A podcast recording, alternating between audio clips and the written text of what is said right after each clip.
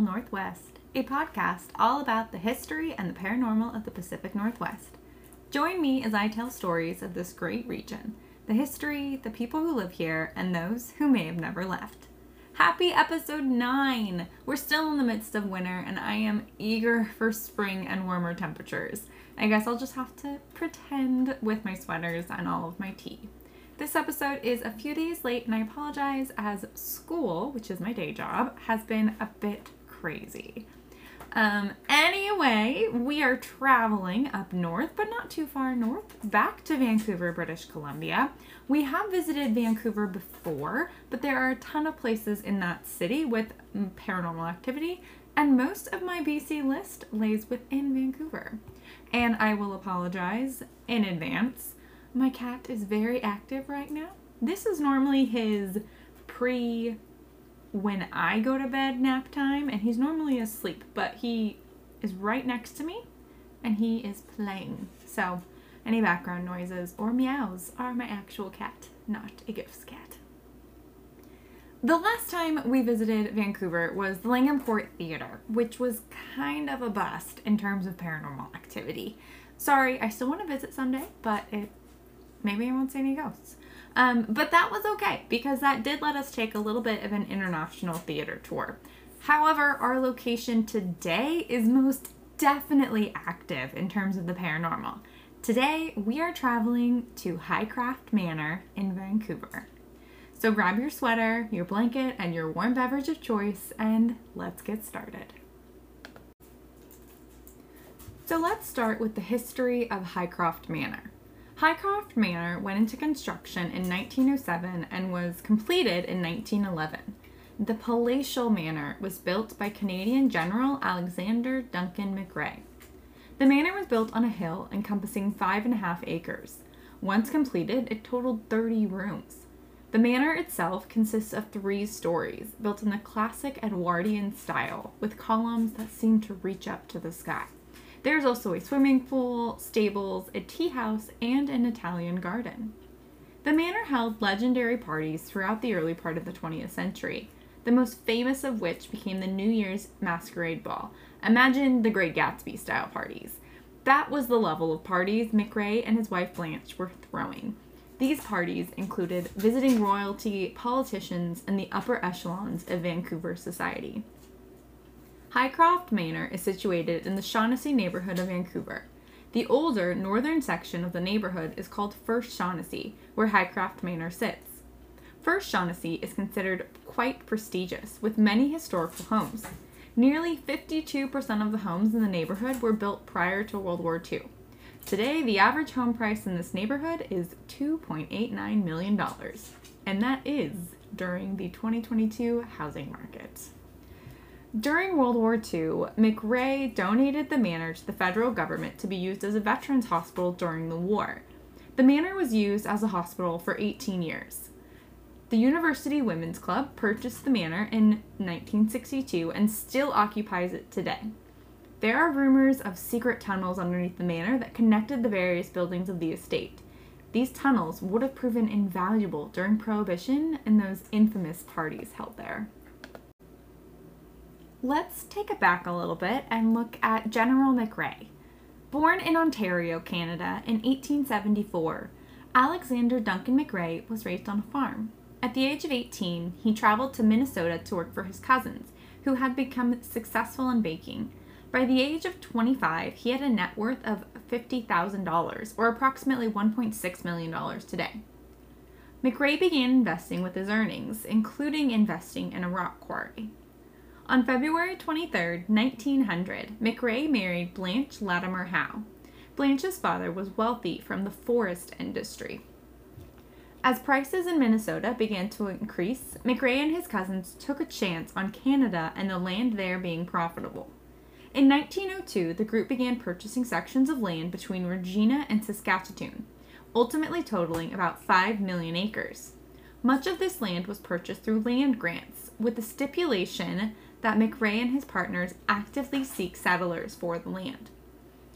For my Americans listening to this, or even international listeners, this is kind of the same thing that was happening in the American West, but closer to like the 1880s, 1890s, so a little bit later in time. The cousins had a plan to sell the land for a large profit, doubling their money, and fast. They organized two promotion, prom, promotional, that's a hard word to say, two promotional train tours during the summer of 1902. These tours took wealthy investors from the United States through the region in Canada. The plan was a success, and large sections of land were sold to these investors, who subsequently sold it for an even higher price to settlers. So, a Rachel side note this was not and still is not an uncommon practice. Acquiring land at reduced rates and selling it for a profit is still very common and seems to have always been common in history. But looking at this whole process kind of makes me feel sick uh, seeing how much money these people were able to earn. But I digress. The fact that McRae and his partners made such a huge profit became a point of contention. They had purchased the land through land grants from the federal government. The government then required that the partners actively seek settlers to settle the land. Many members of the House of Commons did not think McRae and his partners were keeping with this agreement. They were also upset that the group was making so much money by reselling the land. However, every government is a little sketchy, and the Canadian Minister of the Interior at the time approved of McRae and his partners selling the land for such a large profit. Again, a side note, I couldn't find any evidence of this, but um, he probably got a cut of the money. Just saying. McRae moved his family to Vancouver in 1907, intending to continue investing to become even wealthier. The first business that he invested in in Vancouver thrived its first year, but failed its second. McRae moved on to another business, which were both fisheries, and the second one was more successful. In Vancouver, McRae also became heavily involved in the lumber industry, he worked to increase the productivity of established lumber mills with the intent to produce more lumber to sell in the prairies, and that is the prairies of both Canada and the United States. While in Minnesota, McRae saw how little lumber there was available for building, but in Vancouver there was an abundant supply. He saw an opportunity to fulfill a need and he took it. At the onset of World War I, McRae volunteered in the Army as an honorary lieutenant colonel. He was praised for his efforts during the war, especially with the purchase of supplies and services needed for the Army. In 1917, he was promoted to the rank of Major General. He left the military just two months after the end of the war, and his role during the Second World War was that of fundraising. I want to take a moment to discuss Canada's impact on World War II. Here in the United States, we tend to downplay or even completely ignore Canada in relation to the global stage, which I personally think is a vicious crime. During World War I, Canada was a dominion of the United Kingdom and therefore entered the war when the United Kingdom declared war on Germany in August of 1914. But by the onset of the Second World War, the decision to enter the war and therefore fight on the global stage was up to the Canadian Parliament. The Canadian Prime Minister, William Lyon Mackenzie King, along with Parliament, were reluctant to enter the war. Part of this reluctance was due to an issue that arose during World War I and conscription. Many Canadians held issue with fighting in overseas wars. However, as tensions and conflicts rose around the world, the Canadian Parliament was ready to support the United Kingdom by August of 1939. The Prime Minister's cabinet, Parliament, and the Canadian people supported the war effort in the event that Canada's participation would be limited. The United Kingdom declared war on Germany on September 3, 1939. Unlike the First World War, this conflict was not a surprise. Canada was prepared and had already instituted rationing and censorship measures prior to declaring war against Germany on September 10, 1939. Just like the United States, Canada had been greatly affected by the Great Depression of the 1930s, and just like the United States, the impact of wartime manufacturing sped up the urbanization and industrialization of Canada. Approximately 10% of the Canadian population had enlisted in the Army, with very few of them having been conscripted. Just because this war was more anticipated than the First World War, Canada's armed forces were not fully prepared. Their military was small, ill equipped, and just generally unprepared for war, especially for war of the scope and scale that the Second World War became. Starting in 1936, the Canadian government started increasing military spending, which was generally an unpopular decision. As with many nations that were part of World War II, over the course of the war, the Canadian military grew immensely. Their navy went from only a few ships to over 400 ships, which included aircraft carriers as well as cruisers. By the end of the war, nearly 1.1 million Canadians, men and women, had served in uniform. However, most of those who served never left Canada, especially compared to Australia, New Zealand, and the United States, of whom most of those who fought were fighting on foreign soil. Similar to those other three countries, some Canadians also did choose to join the British forces and did indeed fight under the British flag. Canadians fought all over the world during the war. Fought from landing on the beaches of Normandy to the fight in the Pacific. Canada even declared war against Japan the night before the United States did after the attack on Pearl Harbor. By 1942, Canada was enthralled in World War II, and the McRae's daughters were grown. The manor was more than the couple needed and was donated to the federal government. The estate was then used by the Federal Department of Veterans Affairs as a convalescent hospital for war veterans. In this capacity of a hospital, the manor was renamed the Shaughnessy Military Auxiliary Hospital. Shaughnessy Hospital served veterans and civilians alike of British Columbia, as well as becoming a research and training hospital. Originally opened in 1917 as a convalescent home for veterans of the First World War, in only two years the hospital had expanded its services to the public. By the end, midst of World War II, the hospital was filled with both civilians, veterans, and active military. Even though a new state of the art hospital was built in 1942, Hycroft Manor was a tranquil and elegant respite for many veterans. As a hospital, the manor held 75 beds and was used in that capacity from 1942 until 1960. At that time, the use of the manor was closed, and the remaining patients were moved to the main hospital. Shaughnessy Hospital was closed for good in 1993.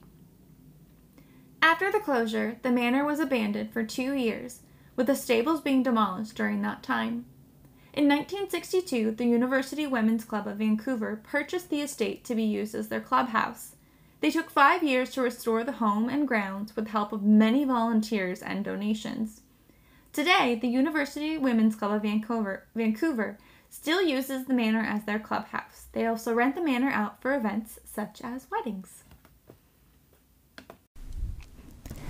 Now on to the paranormal. Perhaps due to the vast amount of people who spent time at Hycroft Manor, there are at least seven spirits that supposedly roam the vast estate. General McRae is thought to roam the halls, dressed in his World War I officer's uniform, still walking through the halls of his beloved home. Mrs. McRae, or Blanche, who died shortly after they sold the estate to the government, is also thought to still roam the halls. Blanche is thought to have been seen wandering the third floor, as well as descending the grand staircase. However, some believe these are not all Blanche, and may in fact be several different women. From the time the manor was used as a convalescent home, a nurse has been seen. Thought to have been the head nurse at the time, she is still taking care of those who inhabit the halls. There are also three different Army veterans who wander the halls. The three men have been seen throughout the manor and have been nicknamed the pranksters by the manor staff. They have been known to open and close doors, as well as cause lights to flicker on and off. These three specters do not surprise me, due to the manor's use as a convalescence hospital. It was a place where many of those veterans spent their last few years, hopefully in peace. The possible final ghost within the estate is the crying man. His name comes from the loud sobbing that he emits from a room on the lower floor of the manor. Some have even thought to have heard a baby crying from the second floor, but that sound is often attributed to the crying man. Even though most sources report there are seven ghosts, I was able to find a report of a possible eighth ghost with the most tragic story. On July 26, 1924, the body of a 22-year-old Scottish immigrant named Janet Smith was found in the basement of a nearby home with a bullet wound through her head. Initially, the death was determined to be self-inflicted. However, Smith's death sent shivers through the neighborhood, and rumors persisted that she was murdered.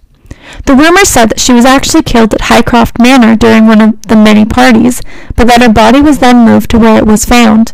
The most convincing evidence that this might hold some truth is that Smith's ghost has been seen at Hycroft Manor, but not where she was found or her home.